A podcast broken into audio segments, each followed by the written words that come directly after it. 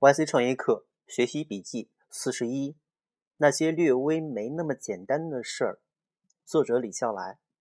绝大多数人为了刷存在感，喜欢复杂的知识和结构。与此同时，常常连最简单的道理都没有能力追寻。比如，都知道坚持的必要，却从未坚持过；再比如，都知道循序渐进是必须的，却总是想一蹴而就。很多有用的道理因简单而困难，仔细观察一下就知道，那些把简单本身叠加起来而构成的没那么简单的东西，其实已经远远超出了绝大多数人理解和应用的范围了。速度是个非常简单的概念，加速度只不过是把速度这个简单的概念重复叠加了一遍而已。还有，还记得有多少人在高中被它难倒吧？利率其实是个更简单的概念，复利只不过是把利率这个简单的概念重复叠加了一遍，就能够成为绝大多数人一辈子都以为自己理解却从未认真应用过的东西。显而易见的，他们拒绝承认身边少数一年三百六十五天每天进步一点点的人，跟原地踏步的自己有任何的差距和距离。二分法有多难呢？没多难，可是叠加起来使用就需要学和练了。也许很多人听到 Kath Rabians 说这是 Peter t e l l 教他的思考方法，以为是他是在谦虚，但我更倾向于他是认真的，因为这样简单的手段常常给我们带来许多极为有用的结论。所谓的运营就是。打造一个引擎之后，不断优化的过程。而所谓的优化过程，最关键的就是不断的监控、调整各种指标。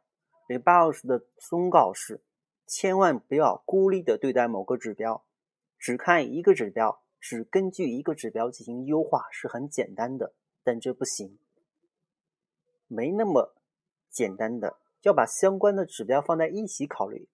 说起来轻巧，做起来难。这个忠告的理解应用难度比复利的理解应用高太多了。关于不要孤立的对待某个指标，二零一五二零一五年五月六日多了一个好例子。钛媒体登了一篇文章，一个曾以天涯为傲又离开的老员工讲述天涯十六年第三次高潮。二零一零年十月五日，极品女小月月事件。由天涯发端，三周时间，其原帖的点击量已经超过了四千六百万次，网友的回复量达到了十万五千余条。另外，有关小月月的衍生品，贴吧、小组、论坛插图应运而生，甚至有网友成立了拜月一族，拜月神教。小月月刷新了雷人记记录，把奥利奥和香蕉皮都给搞坏了。为了拉客，谁都可以理解，但你不能跑到大街上去拉。然而，为了流量，为了眼球，类似的帖子却一再的被天涯作为主导内容，在最显眼的地方进行推荐。